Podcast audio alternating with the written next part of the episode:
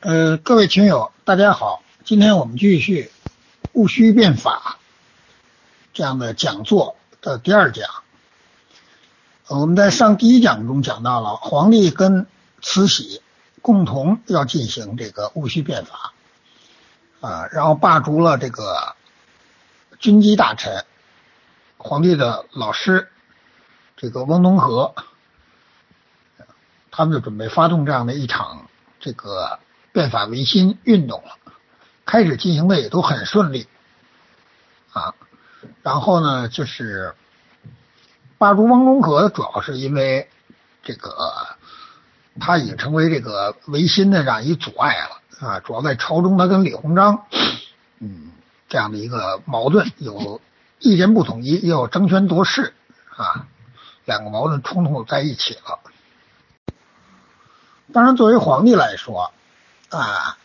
他年轻，他在这个维新改革本来跟这个旧的一些势力在这个搏斗中，他应该团结一切可以团结的力量，特别是他的老师啊，就是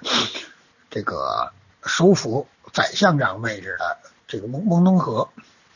啊，但是由于他年轻，所以呢，他也就是这样做了，就是嗯。这样的话，对于底下的人呢，就是所谓当时讲的所谓后党，就是慈禧太后这一派的人，他这个看不上，也没有用心的去笼络拉拢。所以干一个事儿呢，我们简单说就是说要团结一切可以团结的力量啊，不能够这个轻易的去得罪人、打击别人、削弱自己的力量。嗯，就是他准准备重用这个康有为、梁启超这些人了。啊，所以我们讲到就是皇帝跟着康有为叫召见他啊，历史上说这个包括康有为自己说皇帝多次跟召见他，包括我们后来看的影视文学作品中说皇帝天天在这改革中跟他促膝担心啊，其实没有这回事，一共召见的就是这唯一的这一次，这一次估计应该是不到一个小时啊，所谓平台招对。啊，当然，你看，就一百二年的历史说的特别乱乎，有的说在故宫招对的，有的说在平台，平台就是中南海里边啊，瀛台这地方，还有说在颐和园啊。当然这不重要，就是说这个历史这样这些，当然这些细节都是非常纷乱的。好，我们就讲讲他招对中，他跟皇帝讲对的话都讲了些什么啊？这唯一的一次，当然很重要啊。这次招对中，呃，没有其他的记录。啊，这个记录呢，嗯，在在清史的档案中也也没有，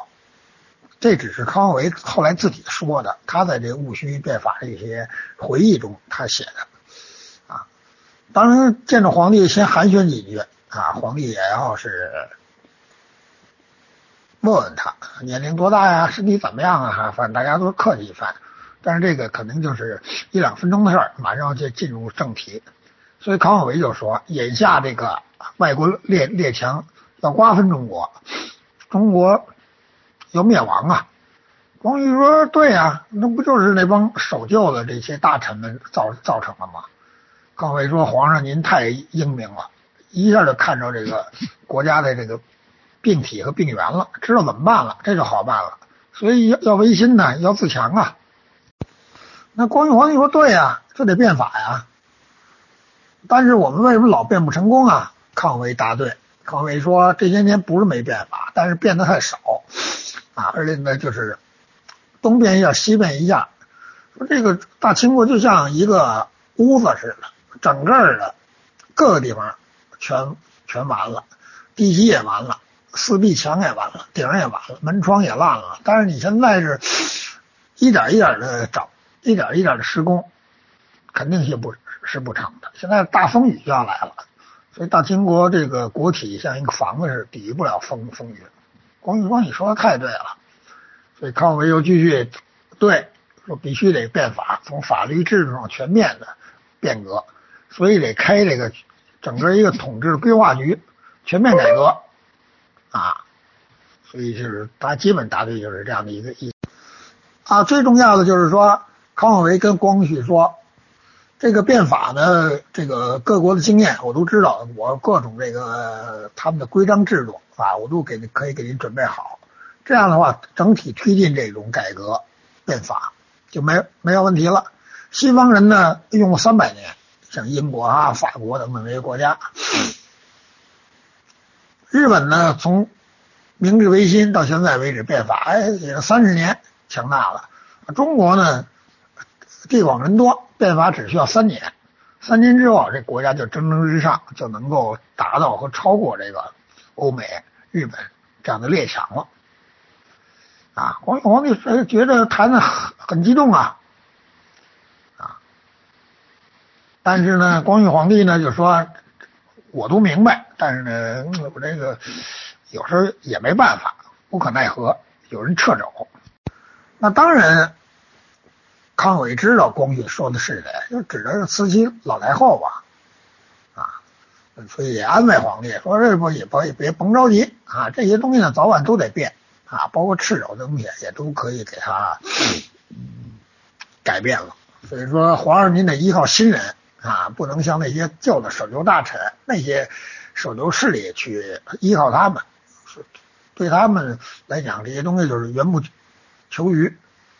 啊。总之，给皇帝就讲了讲这样的一个基本东西啊。这种招对呢，就是说其实际上也也就是说说面上的话，说说笼统的，不可能说那么细啊。所以呢，这样的话呢，招对招对完了，康有为就认为他和梁启超也上了这关于人才奏折了，该给升官了。但是好多天也没动静，他还是一个工部的这么一个主事啊，相当于是六六品，比县官高一品。所以我们在上一讲讲过了，慈禧在这之前就已经把二品以上官员的任命权收回去了，所以呢，他呢也只能够任命他为这样的一个，就是这些所谓的年轻的康梁党的这些人，一些六品呐、五品呐，顶多四品啊，他招封太大的官，一也不太合适，第二呢，他还得到还得让慈禧去请示去。所以这就是，但是呢，康梁呢都是在等待着封最大的官儿啊。后来呢，包括梁启超非常想马上升大官儿啊，而且这里边呢，就是等了很多天，他们都没得到，没有得到这消息，就非常失望啊。另外呢，还有一个就是说叫专折奏事权，就是给皇帝直接写折子的这样的一个权利，你有没有？啊，当时清朝的规矩一般是这样，就是四品以上的官才有单独给皇上写折子的这样一个呃权利啊，或者说呃再低低一点的官，你写可以联名写。另外一方面，你可以给到这个军机处或者督察院啊，或者总总署，叫总理各国事务衙门啊，代你转转转交这个。你这个奏折调陈，所以呢，在这当然这是一基本规矩了，是吧？不能谁想给皇帝写信、写建议就去写去啊。所以呢，这里边呢有一个他没有政治经验，还有一个呢也是光绪在这儿也无可奈何啊。当然呢，事后康有为说他有这权利，皇帝给他了，其实是不可能的啊，肯定是没有。就你不到这个品级，这个干什么事都有基本的规矩。啊，所以康梁呢非常愤怒，所以上边也讲了，就是说他们当时没有这样的直接推荐人的 专责奏事权，所以他当时通过一个叫徐志敬的人，有一个保荐人才者，就说让皇帝启用新人，布局一个降人才，但是这里面呢说了半天，就是想举荐他们他们自己啊，所以呢这个光绪皇帝当然也明白啊，呃，所以呢就是。但是呢，这会儿呢，只能给他们个六品顶戴，所以给给的梁启超也是一个六品顶戴，就是让他管这个议事局当总管去了，就等于当这个总理各国事务衙门下面有一个翻译处啊，当个处长啊。所以呢，这个梁呃康康有为呢，给了个六部六品的呃工部主事，今天说就相当于是一处长吧。所以呢，他们都非常愤怒。当然呢，受到这种情况，一种呢没有政治经验，没有在朝廷里干过的原因；还一方面呢，就是说他们心态，知识分子的心态，梁启超当然非常失落了啊。康有为呢，当然呢还还不甘心，他认为有各种各样的原因造成的啊，呃，包括后来的这个戊戌变法失败之后，所谓这个六君子啊，给的官儿也不高啊，给的都是这个张京、行走这样的一些官儿就是说实际上给的都是啊四品官儿，四品官儿呢算司局级吧。啊，当时就算中层或者中高层啊，但是，一般当时的大员，所谓这个部长以上级别的人，都是至少得二品以上啊。清朝的官员呢，实际上分成十八级啊，从一品啊到二品、三品一直到九品，他还有从几品，从四品、从五品。所以这个中国知识分子啊，像康梁这样的人，那不就是传统知识分子啊？所以呢，就是怀才不遇啊。历史上怀才不遇人多了啊，李白也怀才怀才不遇啊，都有诗百篇了啊。这个这个陶渊明也怀怀才不遇啊，躲进自己的那个小桃花源去了啊。屈原也怀才不不遇，他沉江了啊。后来的包括呢这个王国维啊。也怀才不遇，或者说也是让文化殉国了啊，都是这样的一些知识分子。当然呢，有他坚定的一些信念，但是也有他一个就是知识分子内心深处这东西还是比较脆弱 啊。这个呢是一种知识分子呃呃近几百年来才改变了。那我们就讲到康有为，康有为其实也是一个旧学中的知识分子。他怎么走出来呢？就是第一个，他们家里原来有藏书。家里还比较富裕，他开始看了这个早期魏源编的这个《海国图志》，啊，这样的话就知道外边还有天外有天，国外还有国。他《海国图志》主要就是魏源所谓第一个清朝睁开眼睛看世界的人，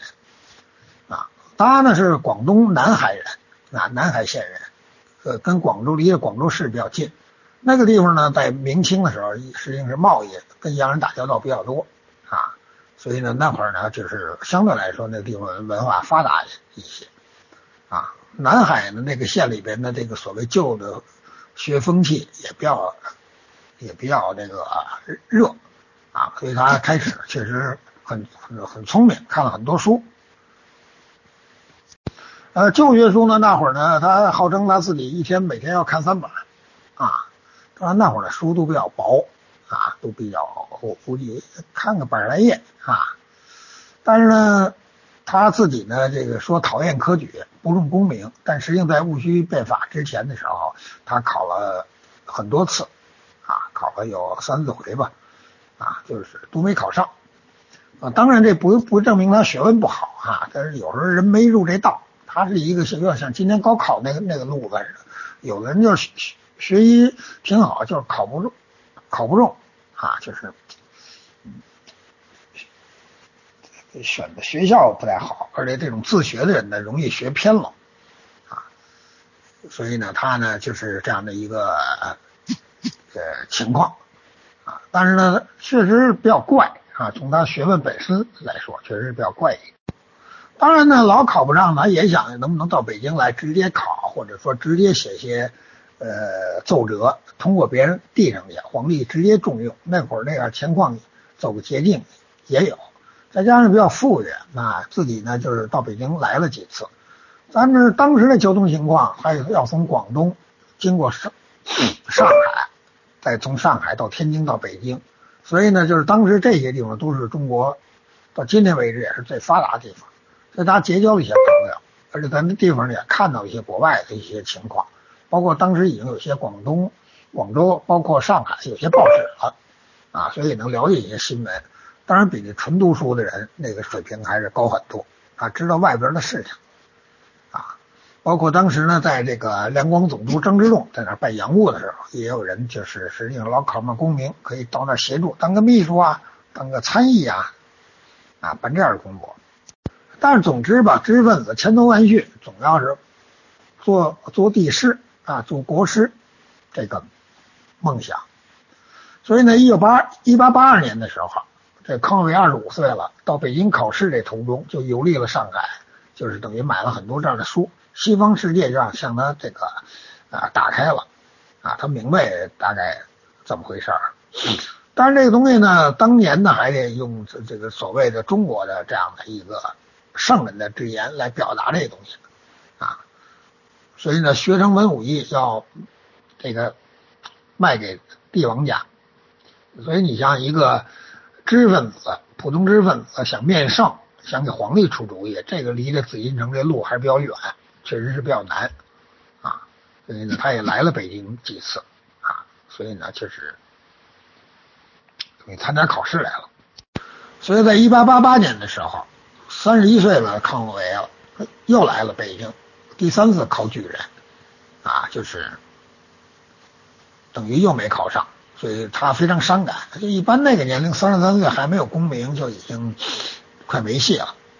啊，所以呢，嗯，非常失望。非常失望呢，这人呢又有远大的理想，就容易干嘛呢？就容易走偏激啊！所以三次这个过去有人十几岁就得势了啊。一般来说，平均起来那会儿，实际上能达到举人这个标准的人，他平均起二十多岁啊，二十二十三四岁，二十四五岁这样啊。他在北京待的时候呢，就突然间呢，就当时呢发。北京出现一事儿，就北京祭天那个天台，这个顶上着火了，遭雷击。那一八八呃，这个，嗯，这个这呃，就遭雷击的这这一年，这马上就要慈禧要归政了，就是二度垂帘十五年了，光绪十八岁了，所以呢，该归该让那个光绪出来主政了。但是天坛这祈年殿这个这个祭天的地方啊，这个。也上百年了，啊，嗯，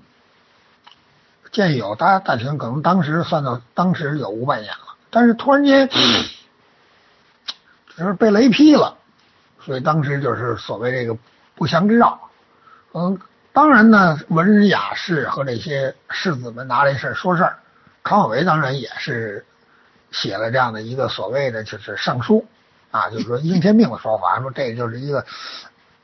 要变天啊！总体来说，让慈禧交权，让光绪出来掌权的意思。嗯，我们去猜想啊，当年知识分子有人迷信，但是我估计也有很多人并不相信这东西，都是事儿还是这个事儿，这就是要拿这事儿去说事儿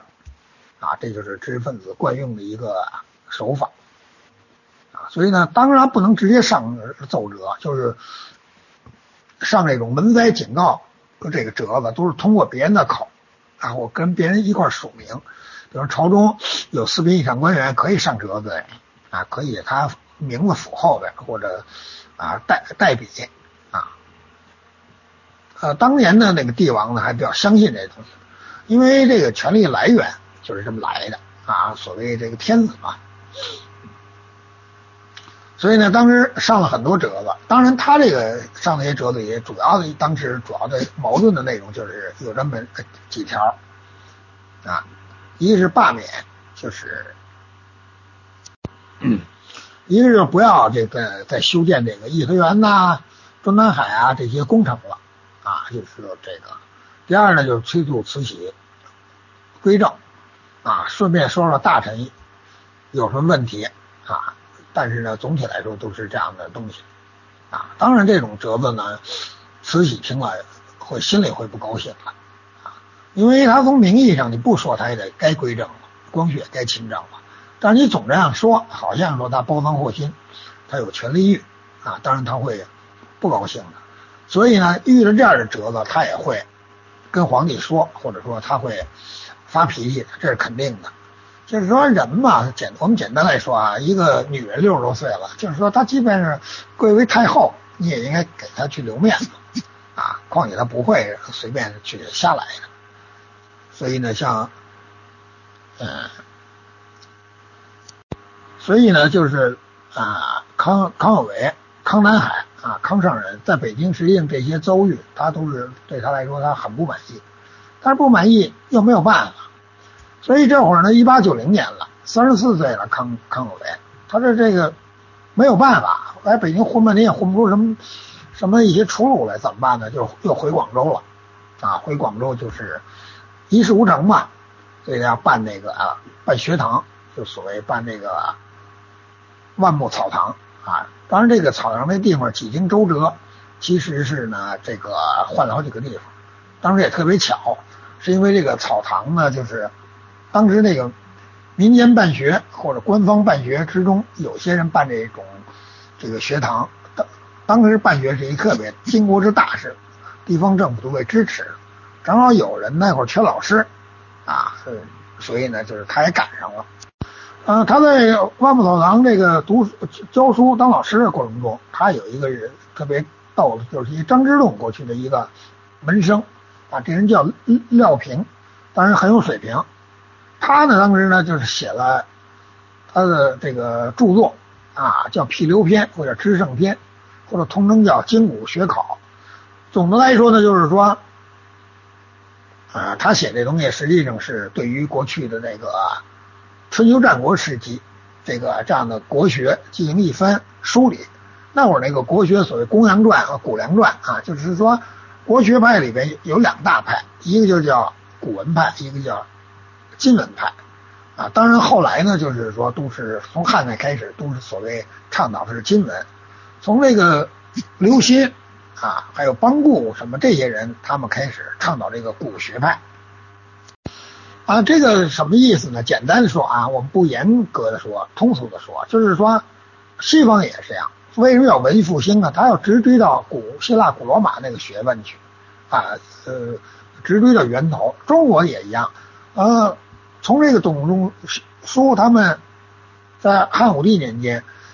罢黜百家，独尊儒术，这这儒到底是什么？他们进行了今人的一些解释。所以这些解释呢，实际上呢，跟呃真正的解释就是相距比较远了。呃，那康呃这个廖平、张张之洞的。这个门生写的这东西也是这个这个意思啊，要正正的溯源啊，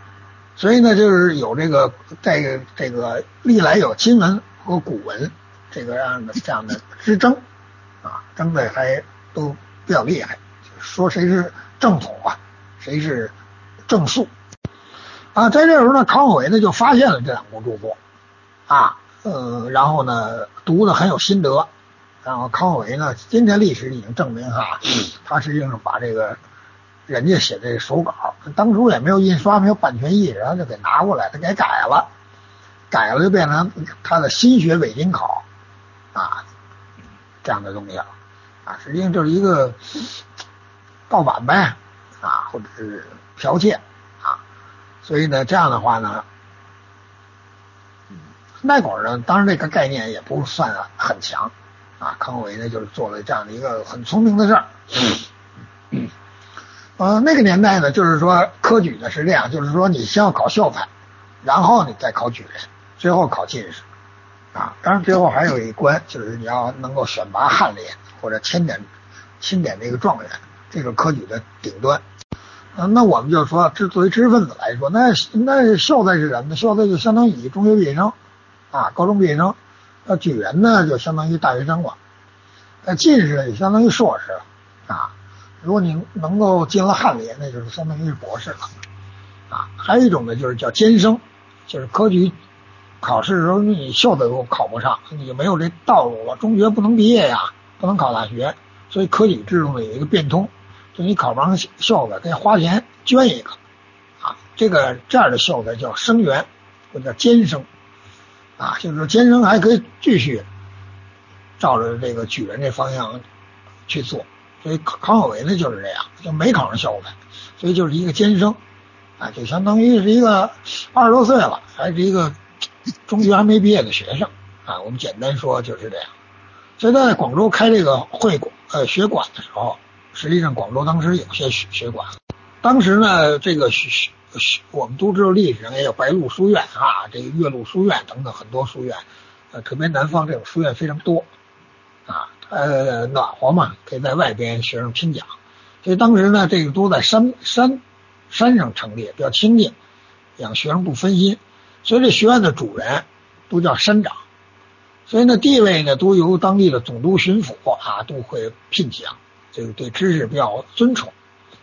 呃，所以呢，就是老师呢都找一些进士啊，甚至一些翰林啊，起码也得当个举人吧。所以呢，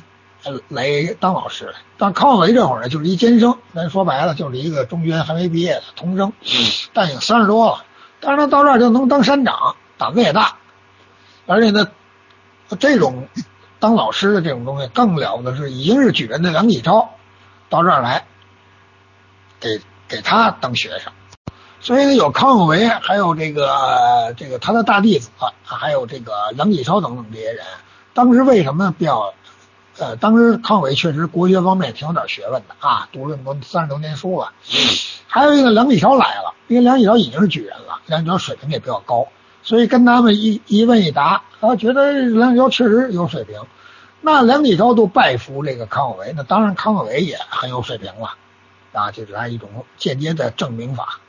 所以呃，当时呢，就是说梁启超初次见康有为，就是说康有为有这种这个大学士的风范。啊，说他有大海抽音，啊，有做狮子吼这样的一种讲课风范，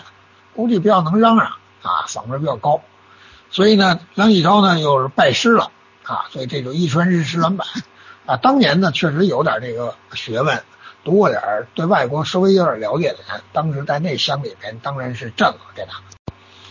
再有一个呢，就是说讲到了一些这个国国家应该怎么办，包括这个一些这个文士大夫初步要学的这些国学，这些中国的这些四书五经一答对，那当然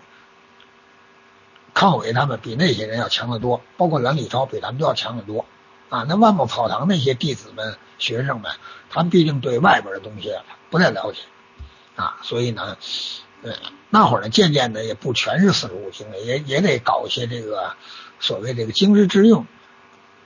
之学啊。特别是在万木草堂里边，康有为讲课呢，是他用古代的一种方法，就是击鼓啊。这个击鼓，《礼记》中记载，这个入学讲学那都是这个名人啊，非常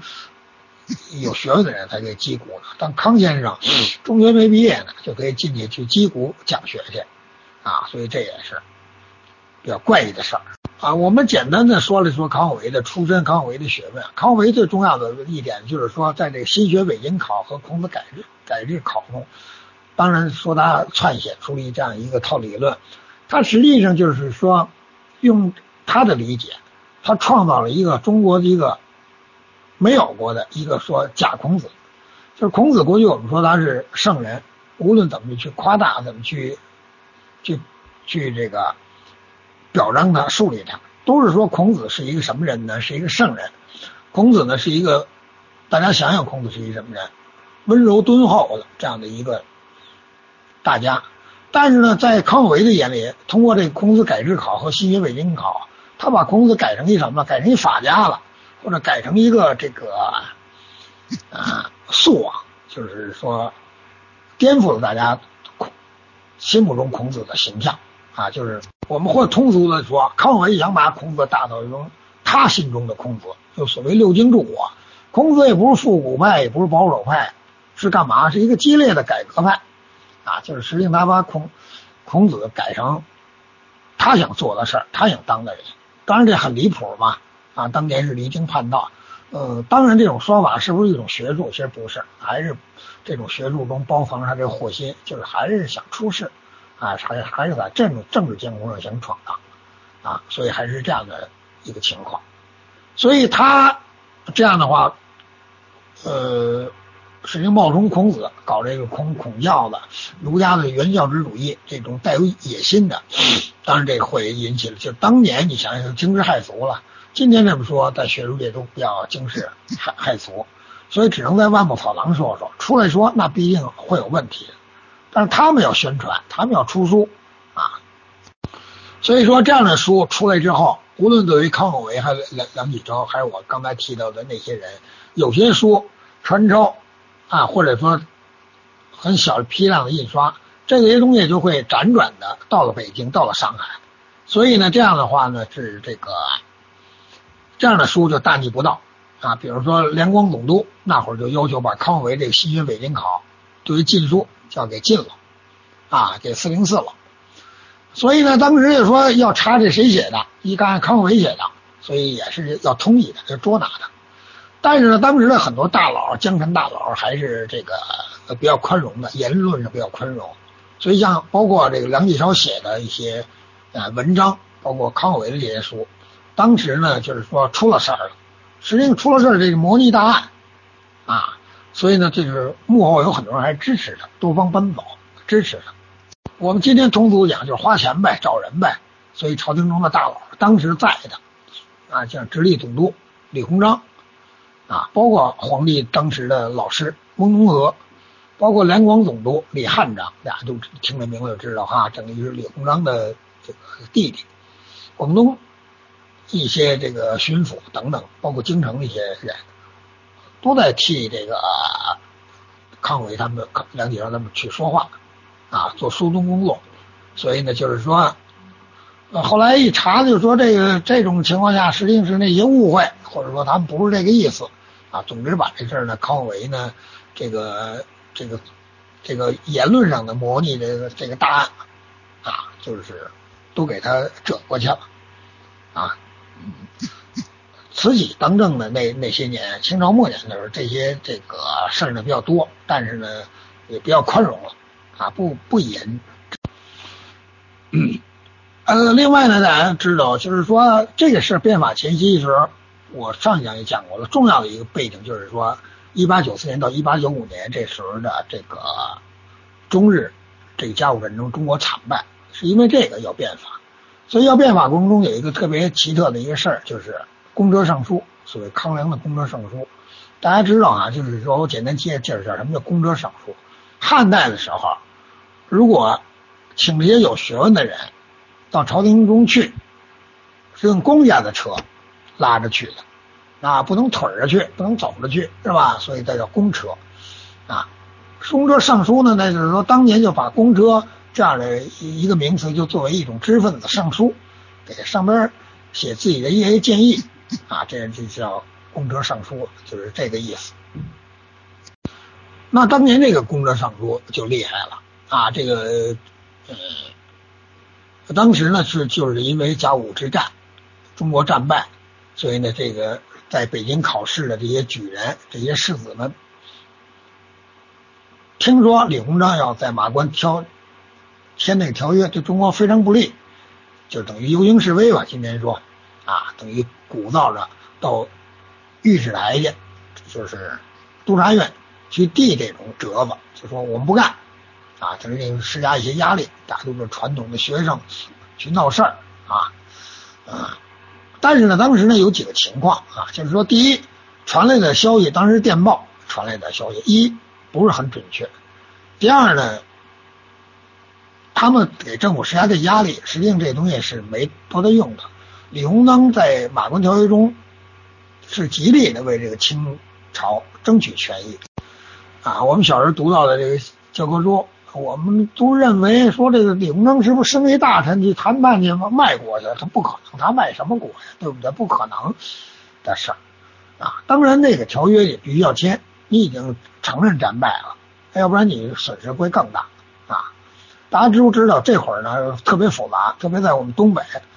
啊，就是俄国对我们国家这个这个也进行了一些占领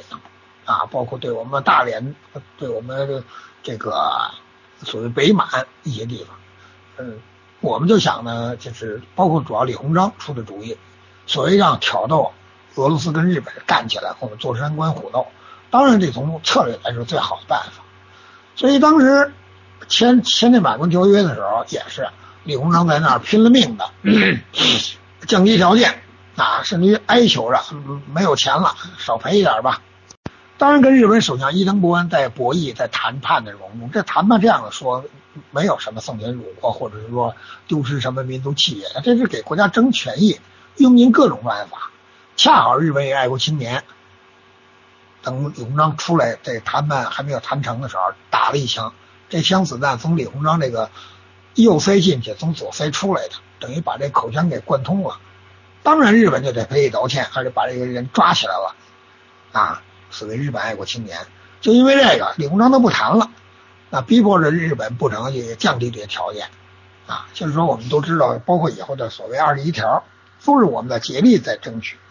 啊，当然我们的历史教科书后来我们小时候学的时候，它是一种遮蔽的，是一种抹黑性质的，啊，就是我们讲历史主要是还原，所以讲到公车上书也一样，有这个事儿，但没有那么热激烈，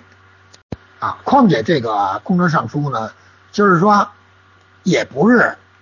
康有为、梁启超他们来领导或者专门发动的，啊，其实也不是，啊，他们。就等于当时在北京的这个宣武门的一松竹庵，那当时是呢湖南人这个湖广会馆在那儿，那当时有些士子来了就住在那儿，他们写了一些就是联名给督察院送去，啊，呃当然呢，因为里边提到了这个要签订的这个这个条约，就是马关条约，这里边有割让台湾，所以台湾来的士子就是考试的学生更愤怒，啊这个事儿是闹了一阵。但是呢，没一没规模没这么大，这样陆陆续续去的。第二呢，也不是康有为、梁启超他们作为主要领导。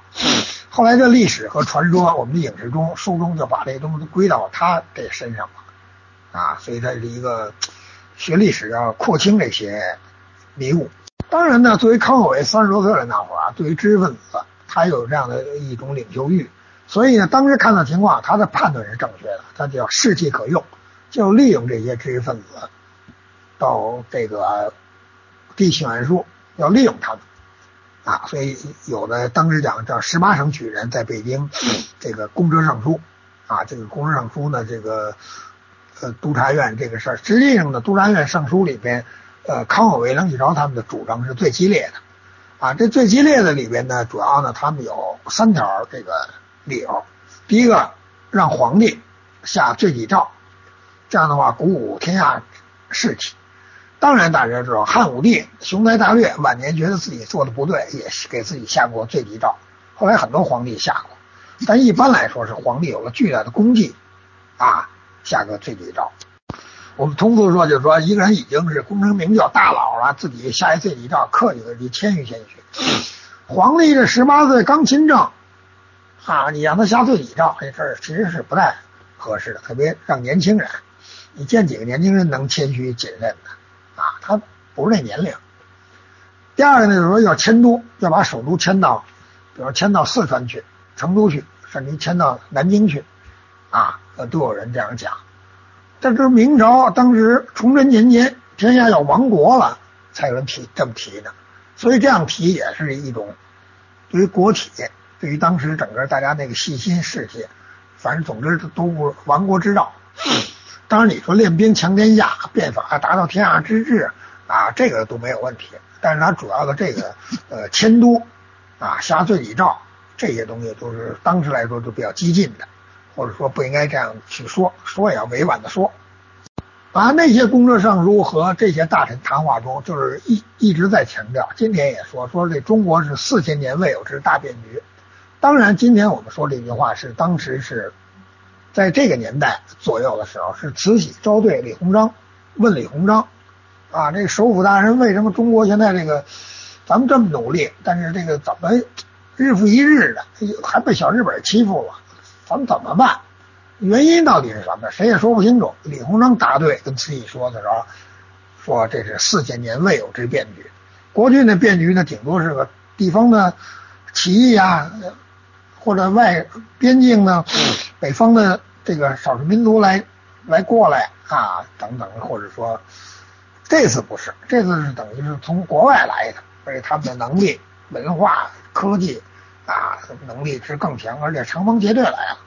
过去都没见过、没应付过，所以叫四千年未有之大变局。所以当年的这个说话呢，特别一种朝中这种体制，那不像我们随便聊天，所以有些东西是很多危言耸听的。啊，就是说话你不能太过分的，所以其实这些公车上书嘛，这些折子很多在督察院就给拦下来了。啊，我反复说，就是说他给你收了，也不可能全交上来。皇帝哪有那功夫啊？那么忙啊，天天你们上书几十份、上百份，谁有功夫？但是呢，这个事儿呢，就是谁上过书，特别是康梁，实际上他们借用这个，呃，声誉就起来了。所以呢，咱们在湖广会馆那带又办一些这个杂志，办一些类似于报纸，啊，当时对这个东西也没有什么太多的限制，啊，还主要是利用这个东西。所以康有为直接就说：“这个士气可鼓啊，这个，嗯，这个事体可用啊。当然不是说他不对，也不是说他鸡贼啊，他确实比别人那个政治上野心啊更大更多一些。啊，戊戌变法里面矛盾和问题特别多，争论特别多的原因也是因为康有为后来他作为这个事情的最最主要的人物，他在他回忆录和他说后来的回忆中，确实为他自己为了对自己有利编造了很多谎言。这样的话，今天的人或者后来人为了辨析哪个是真的哪个假的，当然就非常难了啊，所以。康有为，大家不待见他，对他认为他人品有问题，这也是最重要的原因。老说谎话，啊，就是失去诚信了，啊。当然，我也能去理解他，啊，他是为了政治目的，他认为这都是小节了，啊。但是中国呢，就是这样一传统，到今天为止都一样，就是对这种不诚信的、出尔反尔、编造谎言的人，是道德上是非常要予以谴责的，啊，他也确实容易啊混淆是非。啊，就是说这是一个公正上书的这样一个背景啊，就是说我们刚才讲到光绪皇帝召见了这个康有为，然后呢就开始具体来行动了。具体行动呢，那当然最主要的是先人事安排。那既然大佬都不听，推不动这事儿，那他就是任命了所谓这个戊戌六君子啊，就等于康有为、梁启超都作为六六品官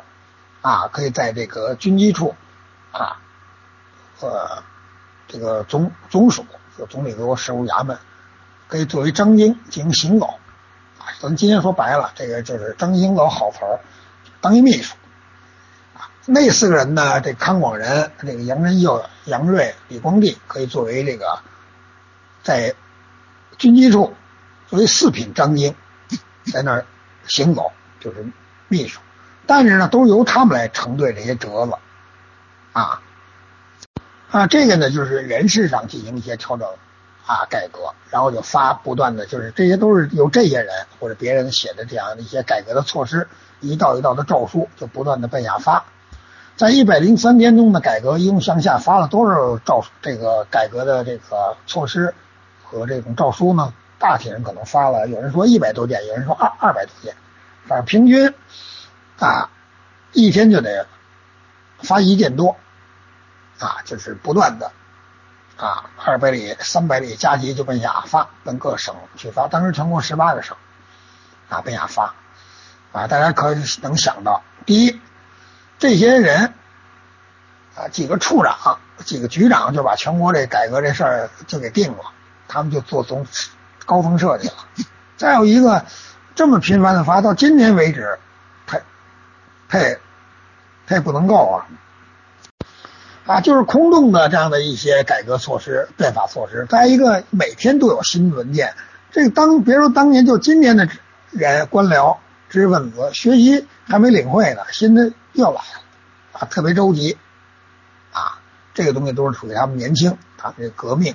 啊，他们的激情主义，这个造造成的这样一个结果。那当然底下就乱了。啊，当然底下就乱了，各省也都不明白，每天都来新指示，每天都来来一两件，大家就晕了。啊，再一个呢，这个能明显看出来，这些政策都是这种很不成熟的、很笼统的，也不知道怎么办呀。啊给大家举些例子，比如说废科举，这个事儿就是重磅炸弹。啊，全国至少几十万这样的知识分子，包括官员都是科举出身的，现在又给废了，那他们何去何何从？今后读书人还读不读书了？这在当年你轻易的就说要废科举，但是下一步怎么办？你啊，然后你说办学堂，底下就跟你说经费从哪儿来？第二，办学堂在哪儿办呀？当时他们就提出来办办学堂，就是在那个把这个庙啊、道观啊、这个什么尼姑庵这些地方都空，都可以当。可是你知道，到今天为止你这么办也不成，对吧？呃，第一个经费有问题，第二你不能随便的把这个当年那种宗教也是，呃非常虔诚、非信众非常多的啊，你说改就改了，是吧？我就像今天就到今天一百二年之后，我说呃咱们也得多弄点大学，呃咱们把这各个教堂、把各个寺庙都占了，它也不行啊，所以它会引起了社会动荡，引起社会极大的不安。但是当时他们这些东西想都不想，就往下发，啊就往下发。底下就无所适从了，就就乱套了啊。再举例子，比如说这些办两百多道这个措施里边还有什么？就让各地啊筹备这个议院啊，就是所谓这个搞国会，就是地方要开议会。你知道当年的地方就包括这些巡抚，包括这些当官的人，县县长也好啊，道台也好，他们都没几个人明白，也没出过国，也不知道这议会是什么啊。到今天为止，我们随便找一个人给给你给我说说这个英国和美国这议会怎么回事，也不见得。就说上过大学也不见得说得清楚。你想，这是一百二十年前啊，在各个乡镇里边，这个里边要开议会啊，选议员。这个东西，所以这变法呢，他就有点着急乱啊。不如他这个想法不对，都对，但是这东西有个轻重缓急，有个次序啊，是太乱了啊。这个呃，这个政令他就出不去，出不政令不出中南海，这些军机大臣们，这些一二品、三四品的大臣们，他们就反对，对吧？那我们根本。奔哪儿摆啊？我们说什么都没人听。军机上就靠几个秘书，啊，你们成立个什么小组啊？你们六品官就把这事定了，然后直接就到达天津跟皇帝，皇帝也不理我们。实际上这是一种架空的方式，啊，就是实际上从雍正设军机处就是为了架空这个各部委、各部院。现在就等于把军机处这大佬天天在那儿就看他们几个秘书在那儿发号施令，当然会不服的，对不对？呃，你你一个公司董事长和总经理都副总经理、总监都闲着，呃，刚到公司没两天，二十多岁年轻人主该公司去主政，你想想这事儿，他心里能服吗？他非乱了不可。又加上康有为呢，办一些报啊，就是康梁办，当时上海也办，北京也办，办《时务报》，办一些东西，就是总有些重磅大弹。但你天天有重磅大弹，大家也受不了，你老炸大家。啊，所以这些奇诡的文字，这些异端邪说就非常非常多了。啊，今天我们甚至看这个文章，我们都认为有他说的可能挺对。可是你要想到，那是一百二十年前，啊，当然不是说不可以启蒙，不可以不写，但是你不能够太过分了。啊，激进的东西，当时你让百分之九十九人都不能理解。那在朝廷中就出现了一个什么情况？在朝廷中开始改革，戊戌变法，从六月开始，一八九八年六月开始，这里边。从自己到底下的大臣全都支持改革，确实应该改。但是这样一做法，过了一两个月，他也做过类似于民意调查，这个大家就全成反对派了，因为谁都不明白你要干嘛。这个国家像一个脱缰的野马，谁都不知道前途在哪儿啊！你激烈点没关系，但是你这太激烈了啊，特别是动摇国本了。所以呢，大家呢就肯定都会反对的。啊，呃，你说以后搞议会了，搞什么议员制了，那我们这些一二品大员有听谁的？然后干什么去？你说举有可举了，那些全国至少有上百万人在读书，他们以后怎么办？啊，呃，你你说改就改了，这东西呢，他确实不是说不应该改，是应该你慢慢来啊，和风细雨，慢慢的，就是这个东西你得让大众至少要先理解。至少让官僚先理解，所以他这么做的结果，实际上单标呃这个狂飙突进啊这样的结果引起来，大家都把大家推向了一个反对派，所以这个所谓的他们的这个呃改革措施啊，就是说他们那个拳拳赤子之心，包括光绪皇帝的这样的一个这个年轻人的这样的年轻皇帝这样一个决心。包括康梁的这些思想啊，这些做法，当然他们就是说思想比较激进。当年他们甚至于觉得这样再做不成，阻碍再再多就不成呢，就革命了啊，或者换句话说叫杀人了啊。实际上他们有这样的一些呃想法啊，包括像谭嗣同，他更是一个直接的就是反对派，就觉得要推翻清朝。所以在那个局面下，他们隐隐也暴露出这样的一些想法。所以呢，就是说这个新政呢，这实际上刚开始就遇到了巨大的阻碍啊。所以谁不听他们，他们就查办呗。那我们讲这个回望这个戊戌，是讲这些措施呃，今天看它对与不对，但我们知道啊，就是到今天为止，我们国中国一百二年来所有的这些改革也好，维新也好，革命也好，都是这种疾风暴雨式、运动式的，啊，他不顾条件，不顾成熟不成熟，啊，呃不不让大家说都理解的时候，他就开始了，啊，我们就是说他实际是方向可能很正确，但就由于这些急功近利，由于这些心理的着急。使这种很理智的东西，最后就变成了这个很感性，啊，就变成疯狂了，啊，所以呢，大家呢，就呃从小接触的革命啊这样的东西，最后渐渐我们就是对革命这二词两个词，对革命这样的东西怀疑，啊，我们觉得是不是应该更晚一点啊？那我们在推进这些戊戌变法的一些措施的时候，也会看到这样一些现象。啊，就我们讲，就是雪崩怎么发生的？这个东西是一万片雪花汇聚在一起，但是每一片雪花都认为没有自己责任，但是其实每一道都有责任。所以这个一二百道在这一百多天里边的这样的改革的这样的命令、这样的政策，所以让这个国家这个不同的变化啊，这一个国家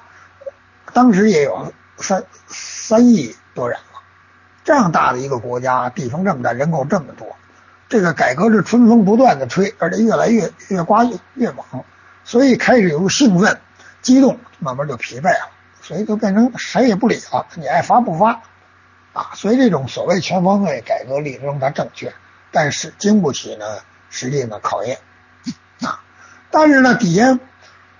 推不动怎么办？他们就认为这些首都大臣思想落后，所以得杀人，他们就劝光绪。啊，讲几个例子，比如康有为，呃，给上书跟光绪皇帝说，这为为什么底下都不听？改革阻力为什么那么大？你这搞这个玉门宣誓，就在故宫的乾清门前头，啊，带领大臣举起右手要宣誓，啊，为什么有这带领群臣，皇帝带领群臣要宣誓什么？大家都知道啊，呃，尚书里边就有很多这样的东西，尚书里边写到了这样的一些。干氏、汤氏、太氏、穆氏啊，等等这样的，就是说统一步调啊，齐心协力，这都是一些王者风范啊。在我们后来国共这过程中，也有很多这样的一些形式上的东西啊，就认为这样的东西啊，在乾清门前所谓的玉门宣誓啊，大家这个决心大啊，就能把这事办成。文武百官打这一跪啊，这一宣誓，改革就成了。啊，当然光绪也没接受这个东西啊。他为什么没接受呢？实际上我给大家讲一个这个这个原因。实际上他提出的时候，光绪想这么做。后来想想啊，光绪在大婚之前的时候，也是在乾清门前要搞这个仪式的时候，突然间乾清门那儿着火了，就那个守卫的那些士兵啊、哨兵啊，他们在那儿烤火，冬天冷，所以就把乾清门啊烧了啊，就是。实际上，在乾清门，在光绪结婚的时候，这乾清门被火烧的还没修修得呢，怎么办呢？拿纸糊了一个，啊，呃，糊了一个新的乾清门，所以这对光绪来说比较恶心，比较凹头这个事儿，所以他就没办这个事儿，啊，所以这种改革速度，就所谓这个，无论是公车上书，还是后来的一道一道的这个一百零三天的改革这些措施，啊。呃，他这措施富国贸易啊，包括教育啊，就是无所无所不包啊。但是呢，老百姓根本就不知道怎么回事啊，知识分子下层官僚也也不了解。那个年代，你去想想啊，就是说一百二十一年，我把今天的这措施搬得过来，向全国今天来颁布，都不太可行。再加上皇帝是深居简出，你那个。所谓的这个康梁党的这些主要人物，也基本上是发泄激愤、闭门造车，也没是传统知识分子，也不懂经商，也不懂贸易啊。实际上呢，是就是凭着一股热血和热心啊来干这事。那我们都知道，这东西必然给干砸了。然后呢，底下推不动怎么办呢？就赖底下大臣。说保守派啊，其实呢，这个东西说法呢，谁是保守派，谁是改革派，是说不清楚的。那这个变法一两个月之后，我们就看，实际上这种改革派我们历史上传统史学观认为的，就是康梁他们了，他们就是速成，这就是革命派、改革派。剩下的人，所有人其实一边倒了，全成保守派、顽固派啊。为什么会变成这样呢？那我们我刚才讲的这东西也都说清楚了，就是说学西洋也没问题，但是呢，这个你其实得照顾一下当时国家的这个基本的一些情况啊。这个变法图强大家都知道，但是你得慢慢来，不能着急。那这样的话呢，强行给大家安上谁改革谁保守谁顽固，这样的话把帝党后党就是完全分分出来了，分出来之后那就更不好。啊，所以这个百日维新，这个明令国之诏之后，一代一代的这个在人上，在这个折子上发生的这些事儿，实际也预示这个改革早晚要失败了。那这个改革老不成功怎么办呢？所以呢，就是说他们呢就要找这个传统做法，找了一阶级人，所以他们呢就康梁等于跟那个别人啊，一叫宋伯鲁，一叫杨申秀的啊，嗯，等于是。作为御史，他们上给皇帝上到一折子，就参这个礼部尚书，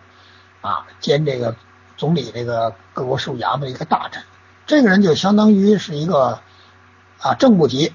啊国委员级了。这人叫许灵奎，说他阻挠改革，阻挠改改良啊，就是反正抓一个反面典型，抓反革命啊。我给大家介绍一下这个所谓的许云奎是谁啊？这实际上就是这个鲁迅的。夫人徐广平的祖上吧，啊，就是这样这样去讲啊，是叫徐云奎，就说他是一个顽固派啊，他是礼部的这样的一个尚书啊，所以呢，就是说把他参了，但是实际上呢，他也不是那那样的人啊，就是反正得找一阶级人，所以呢，这样的话呢，这个许云奎当然是认为自己很倒霉啊，但是皇帝总得问吧。大家知道这叫泼脏水战术，总得找一反革命给你扣一帽子啊！这样的话呢，就是巡回得宅自己，我我不是这样的人啊。但你为什么你不不是这样阶级人呢？他得宅，我因为什么？一道一道的解，这就是所谓泼脏水的一种战术啊。所以这些知识分子呢，康梁的这些人呢，他们是有证据，或者说他们是有能力的啊。所以呢，这个对于这个谁是谁非问题。啊，就是像许云奎等于就是中我枪了啊！所以当时要分清谁是改革派谁是知识派的时候，这里面有也也发生了一个事情，就是康有为唆使别人上书的时候，实际上有一个文替啊这样的一个人，就是上了一本书啊，就所以呢，就是说这时候就要分出谁是改革派谁是顽固派，所以在朝中一些大臣，这里边有怀塔部等些人也都着急了啊，就是。这个跟慈禧、跟光绪去说、去求情，就说这个事情啊啊怎样了啊？就是说，实际上是说光绪偏袒这些人啊，决定就是说许云奎呢，呃，这样的做法呢，就变成一个反革命，所以呢，不断的制造这种就类似于冤案或者类似于这种很耸人听闻的的东西。所以康梁在这个地方呢，就是说也。他着急嘛，就是出现了很多这样的问题啊。这样的话呢，这个这个这个呃这样的改革和这样的事情呢，就出现了几个呃大的问题。第一个就是说，这些大臣和这个各省督府上折子，上这折子呢，主要是给慈禧这边上第，就是说攻击这个整个的这个戊戊戌的这样的一个变法维新，就认为他们是搞错了。啊，第二呢，他们呢亲自去，比如到颐和园去找慈禧哭诉啊，我这职位工作都没了，而且我这个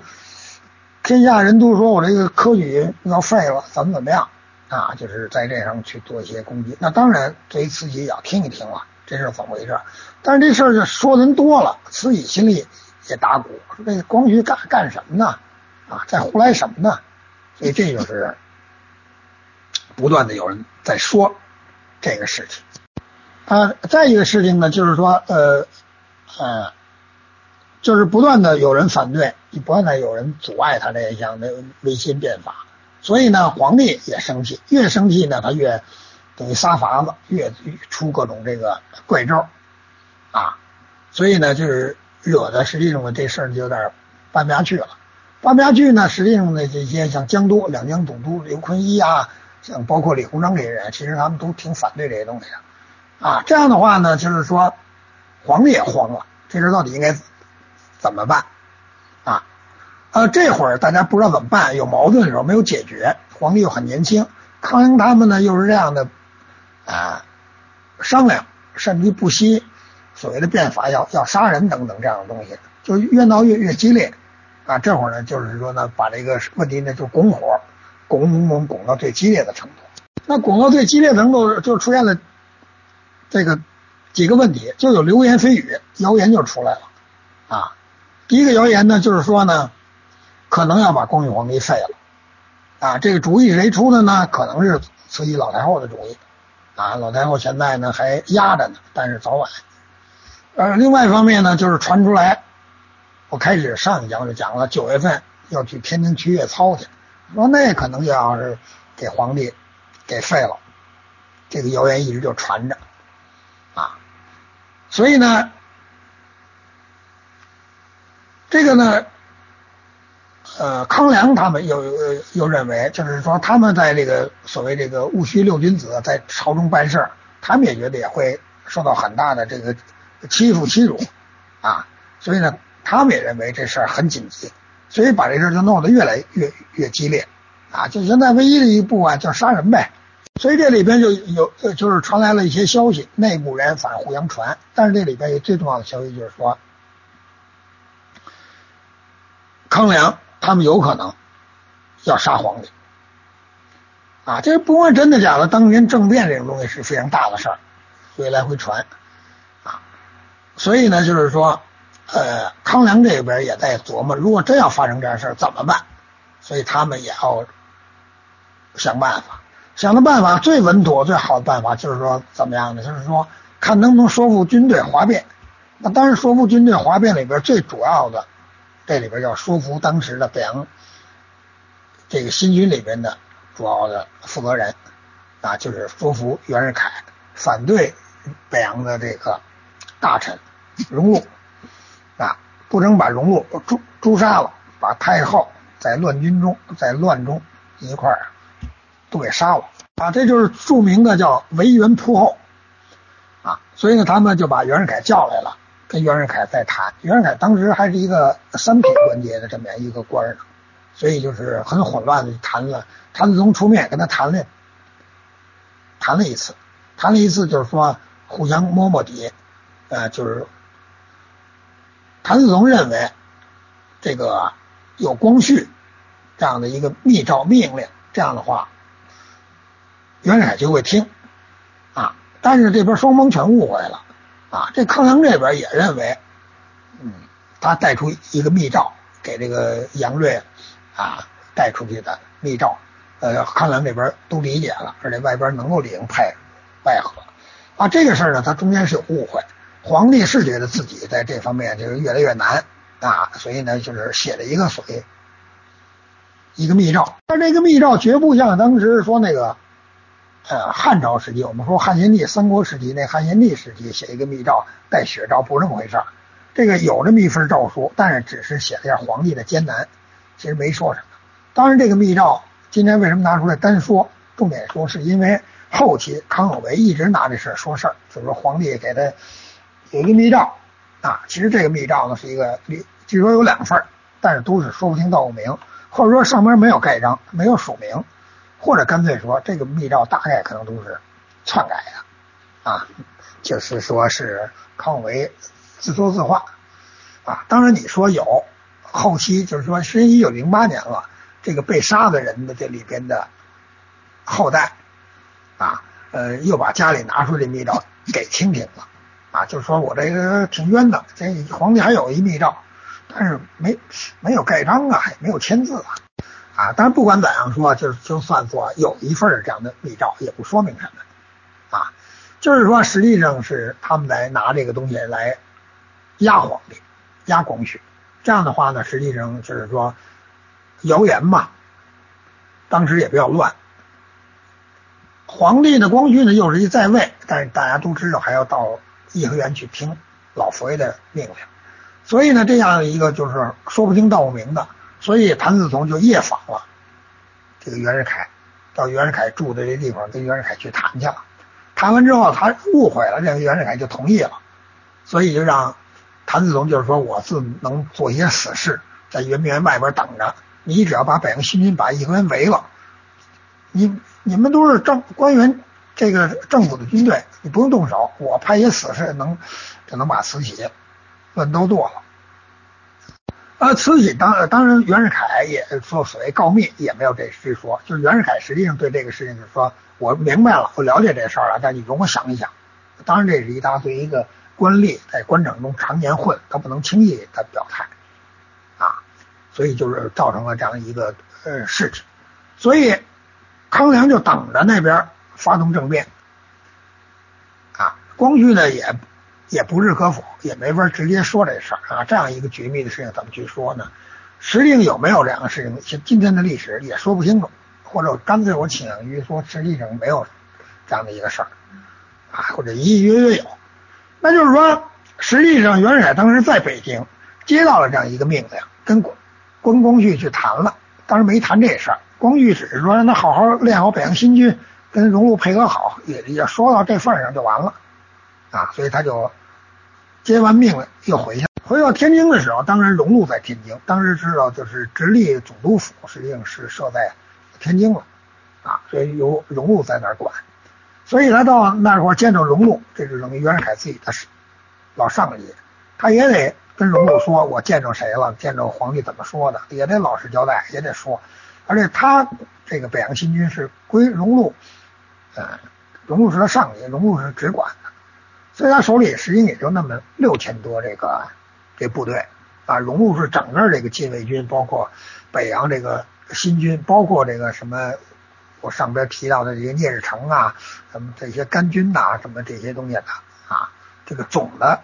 的领导，那就是说，荣禄当然是一品大员、军机大臣，下又又下放到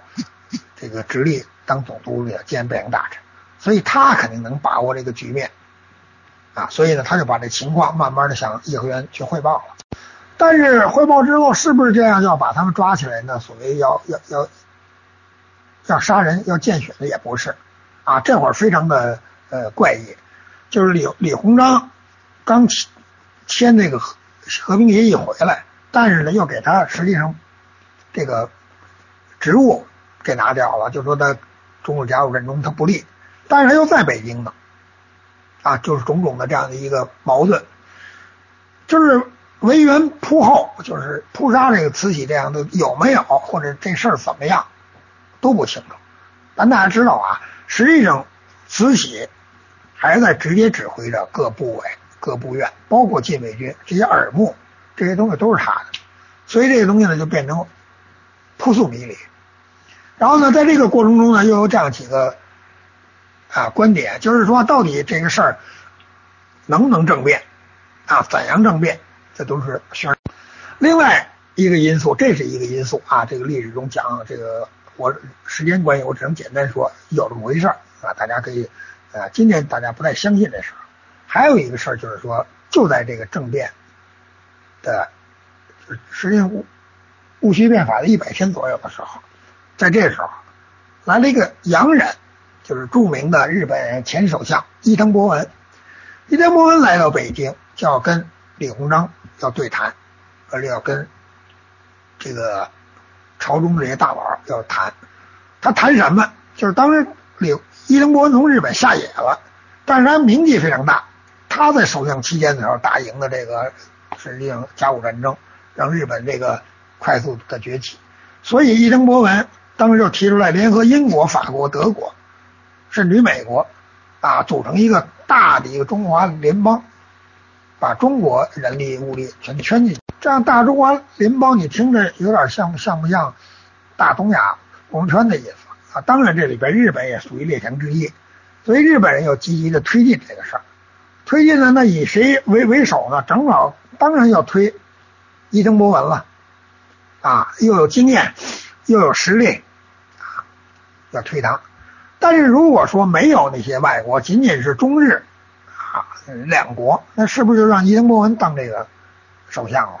就是当时有这个意思，他也谈这个意思，李鸿章也跟他客气说，但是这事儿就传出去了，或者大家从慈禧、从大臣、从民众来说，心里就觉得伊藤博文来就没好事儿啊，这个他是这样一种心理、一种心情。帝国主义亡我之心不死，这伊登博文不定有憋着什么坏主意呢啊，所以呢就是非常紧张。所以就在这种情况下，啊，就是这个前后顺序时间，当时大家知道主要是打打电报，就是北京天津之间，像这个东西就实际上是火车，所以呢就是说大家就是信息也不对称，不明就里，所以就发生很多误会，这会儿就要杀人了。所以为了保证起见，光绪实际上提前让康有为、梁启超就走了，第一是安全上保护他，第二呢也认为。康有为呢，人对他意见太大，干脆你呀能写文章，能说点什么，你呀到外边办个报纸就完了啊。所以包括这个梁启超也是，派到上海去办报去了啊。所以他们两个人在戊戌变法中能逃脱，也是一个巧合啊。当然，当天的时候派他们出去的时候，还没想到啊这个事儿变成流血这样的一个大事件，所以。康梁走了的第二天，啊，呃，然后呢，就是说慈禧就开始翻脸了，觉得这事儿有有阴谋，对对他都有些障碍，而且对这国家动摇动摇国本了。所以听了荣禄，听了这个袁世凯的这样一些 跟他讲的一些事情，包括对这样的一些询问大臣的询问之后，他认为这事儿不可控了，所以必须得。他得出山了，收拾这个烂摊子了，所以他从义和园回到北京，啊，第二天开始就开始给这些人，就是所谓的戊戌六君子，该抓的抓，啊，所以呢，就是整顿这个秩序了，啊，当然那两个人莫名其妙的，很巧合的先走了，当然这先走里边有一个就是。他是就是有有巧合，还有一个原因是因为当时康梁这些思想和他个人关系跟英国驻华的公使关系都不错，所以他们的消息、他们的一些信息传到了这些公使上，就是大使吧这些人的眼里，他们派些船，派些这个呃船接应他，啊，就是实际上康有为、梁启超都是这么走的啊，一个从天津走的，一个从上海走的，到上海那儿就办报去了。啊，一进入租界就安全了。这个一登上英国人的兵舰，啊，是甚至商船也就安全了。当然，那四个人就是康有为的弟弟康广仁啊，还有杨锐啊，这个刘申秀啊，谭嗣同他们，呃，六个人就被抓了。被抓以后呢，就先先捐着了，先捐着以后呢，就等于提审他们，提审他们这事儿。所以我们就简单接着说。两个人放了，那个六君子被抓了。被抓呢，当然这康有为的弟弟最可恨，就排列成一号。然后就是谭嗣同啊，还有呢这个杨锐啊，这个刘光第、杨申秀啊等这些人全抓起来了。抓起之后呢，就是说初步审了审啊，三天之后，很快在菜市口就给他们全全杀了。当然杀了这个原因呢，是因为什么呢？第一，这事儿确实说不清道不道不明了，说不清楚了，到底这事儿应该是，呃，谁有理谁没理啊？当然从道理来说，就是说这个戊戌这样的一个政变，再怎么样应该经过法律的审啊，起码大理院，呃，这个督察院啊，三法司你得审审，这个不审，当然有他内部。说不清道不明的一些原因啊，我理解不审抓他们的原因，就是因为这事儿说不清楚。这个这对方阵营里边这些事情，就是如果搅和在一起，再审再审出其他的一些问题来，就更麻烦了。就干脆快刀斩乱麻，把这些人杀了就完了。杀了完之后，就是省得您在土共、分共再咬别人，所以就基本上就这样的呃一个事件。当然，在这个事件过程中，慈禧回来之后，先把光绪这个叫在跟前儿，然后叫了一帮大臣，就是一帮元老嘛。首先以母亲教育儿子的身份就说你犯了什么什么错误了？你看你给这国家搞的这个样子啊！当然是以狂悖、忤逆，然后这个这个从道德、从不孝的角度去指责的啊，给国家搞这么乱。啊当然，光绪在这面前也也无话可说嘛。然后以这道德名义审判完了，又接着说：“你看你光绪办的这些事儿，对得起我吗？对得起我这么这么多年对你的这个一个不是母亲胜似亲生母亲的这样抚养吗？嗯，对不起皇天后土，你对不起祖宗。那光绪只能说自己错了。既然说错了，那旁边他已经找来的这些大臣老臣们，大家纷纷的说：你我一语，就相当于开批斗会。那光绪只能承认错误吧，所以承认了这样的错误。那慈禧只能够带着他，但实际上是从故宫，其实把他揪到了这个中南海颐和园，就是所谓瀛台，实际上就囚禁起来了。当然说的是让太监宫女好好照顾他，实际上就是囚禁起来了。所以呢，在皇帝在这个面前，他也是一个，也是一傀儡。那就是说，呃，这个这这里边呢还有一些这个细节啊，其实我我不想给大家讲具体的一些东西，大家可能都知道一些剧情。就是这个戊戌变法，这个所谓六君子里面啊，这个这里边最特殊的一些人，就是谭嗣同比较特殊啊。第一个，他爸爸原来是一个湖北的一巡抚啊，相当于湖北省长，官二代。第二呢，他为什么那么坚定啊，那么坚强？而且呢，暗杀的时候他要是，嗯，比如说所谓为人铺后，他要实施的行动，就是他认为一定得革命，就是清政府本身他已经看不上了。当然，他这个想法不是对不对，是他已经超出了康梁的其他人，他不想改良，啊，他要革命，啊，所以呢，就是他实际上是，就是逮他走的时候，当时确实他可以逃走，但是他没走，没走原因是什么呢？就是说。在狱他逮捕他之后，逮捕之前有人问过他，能走为什么你不逃跑？他说，各国变法无不从流血开始，那中国也得有变法，也得从流血开始。如果有，从我谭嗣同开始。而且在狱中呢，写了一首诗，当然这首诗呢，后来据说是梁启超帮着改的啊。但是呢，这个细节啊，革命者嘛，都要被为自己事后这个甭管胜利失败涂脂抹粉。但是他确实写了这么首诗，啊，呃，就叫啊“头门望纸思张俭，人死须臾待杜根。我自横刀向天笑，去留肝胆两昆仑。”这个“头门望止思张俭”，这都是东汉的一典故，就是张张俭实际上是，就是说他犯了事儿了，但是他要是夜夜宿在朋友家的时候，他要考虑，就我已经是一罪犯了。我在逃跑过程中，我如果住宿在朋友家，我对于张俭这个人，我会不会给人带来麻烦？对不对？有有可能啊，有有窝藏罪嘛。所以张俭当时这头门就是投诉的意思，望望见了，看见了，又止住了，所以这种心情叫想起来张俭头门望止思张俭。那人死须带杜根呢？那讲一个人诚信，讲一个人这个忠诚。啊，就是东汉志上也写了一样一这样的一个人，就是杜根，就是说抱诛信死，就是我答应你的这个事儿，你来不来，我我定来啊，讲一人诚信，所以叫人死须疑，就人死了啊，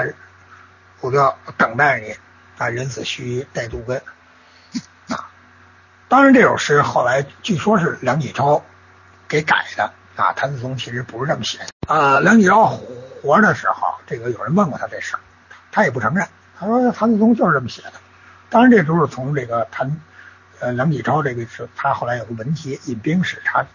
文集中看到啊啊。当然，这个革命他们为了这样也不惜的说瞎话说假话。我们过分的用道德去看他，可能也不太对。所以我们把这个衣带诏的事情、血诏的事情也说了，把这个结果也都说了啊。这样的话，一百零三天这个戊戌变法。很快的就结束了，当然这对中国的影响是非常大的，对中国的震动，对中外震动都非常大。所以呢，外国这些公使列强也都要求慈禧能不能归正于光绪，甚至派出大夫看光绪是不是真得病假得病了。但是在这后来这十多年中，光绪实际上一直囚禁在这个中南海的这个南海的瀛台，啊，实际上变成一个傀儡了。当然，十年之后，他跟慈禧几乎在同一天，不到二十四小时之内，他先死的，慈禧后死的，啊，清朝实际上也就完了。这个戊戌变法呢，就是当年的是一种激进的改革的方向正确的，但是功败垂成的，这里边教训是非常多。啊，这里边最主要的问题呢，就是说太着急了，当然也是形势比人强啊，国外这种压力确实大，日本人也来了，苏俄罗斯人也来了，英美德也都督促着。我们这个国家到这时候财政又紧张，然后呢，中日甲午战争又让我们赔了两亿。多两白银啊！各地呢又在搞这一继续搞洋务运动，像张之洞他们，所以呢这个钱捉捉襟见见肘，事儿这么多，当然推理起来是以前改革它不彻底啊，太慢啊。呃，第二点呢，就是说这样的一个改革，如果就算慢一点，如果方向已已经正确了，如果能稍微缓和一点，不那么激烈，也有可能它会成功。啊，就是积小步为大步，啊，步步为营。但是这个，嗯，你要赶超你受辱的情况下，你要变法，这种东西它确实啊，这个会出现，大概率会失败。再一个，加上当时从皇帝到大臣，别说到知识分子，对国外真正的情况都不了解。啊，就我举过例子，像林则徐这样人什么的也都。不太行，所以甲午战争，国外人都在评论，说是李鸿章一个人对付日本一国的人，其他人都变成阻碍了，啊，就是不了解国外情况，不是说他心坏，愚就是愚昧，他不了解，所以你看那些人出过国的人，啊，李鸿章啊，出使过欧洲啊，到过日，到过日本，也到过美国啊，这样的人，当年有很多这样的大佬，出过国的跟没出国的就不一样，啊。在东南沿海接受过这样的一些商业贸易跟洋人打交道的人，他就不一样啊，他跟他们就明显的不一样。那当年内部像李鸿藻什么呃这个纳崇刚毅等等这这些人，他们不愿意跟洋人打打交道的人，他们这种人就比较保守的，文化水平啊他就差很多啊，就是坚持国学啊这样的东西。当然，我们讲到这儿也也会讲，就是说，实际内在知识分子康梁尽管有很多毛病、很多问题，包括谭嗣同，但是作为知识分子，作为一代那个热血青年，他为了国家这种心情，热洒 热血洒成功啊，这种不惜抛头洒热血啊，这种精神当然还是值得歌颂的。只是从政策执行层面来说，我们反对那种激进的、烂漫的、那种不要命的。这样的一种改革的这样的一种步骤啊，就是说从一个国家长时间来看，你比如一百零三天了，你就是十年、二十年，你也是一个比较短的时间啊，所以要风物长宜放眼量。呃，这个戊戌变法呢，我呢开始讲的比较细，就是呢我把一些这里边呃最关键的一些事情啊，就是为什么造成了这样一个失败，呃，近年的这些学者研究一些成果。和我个人观点给大家讲讲，啊，大概可能计划也是讲一半小时，就是有很多细节不想给大家讲，因为大家可能都知道，啊，今年又比较热，一百周年，我看很多学者都写了一些回望啊，嗯，纪念呐一些文章，啊，当然我们学历史除了增加知识之外，啊，我们其实肯定要关照现实，或者关照一百二十年来呃这个中国的这个所谓。革命或者维新的道路，我们通过这样一个具体的这样一个一百零三天的变革的前后背景，我们就知道后来发生的一些事情有些历史的必然啊。所以它历史很吊诡的在于，就是说它历史这事件总得出现两次甚至三次啊。所以黑格尔说，第一次叫什么证据啊，第二次就悲剧，第三次就变成变成喜剧了啊。所以呢，这个。呃，就是大家知道的原因，我们不能过多的吐槽现当代，所以我们就回到一百年前，正好一百二十周年的戊戌，我们回望一下，啊，总结一些经验教训，啊，所以一家之言，啊，胡说八道，啊，这跟大家做一个抛砖引玉，给大家做一个引子，啊，是个药引子，随便说了，肯定逻辑也不通，可能，况且三十多年了，我这记忆力。也会记差了很多事情啊，再一个也不是现在搞这专业了，用用心不在这上头，所以就叫做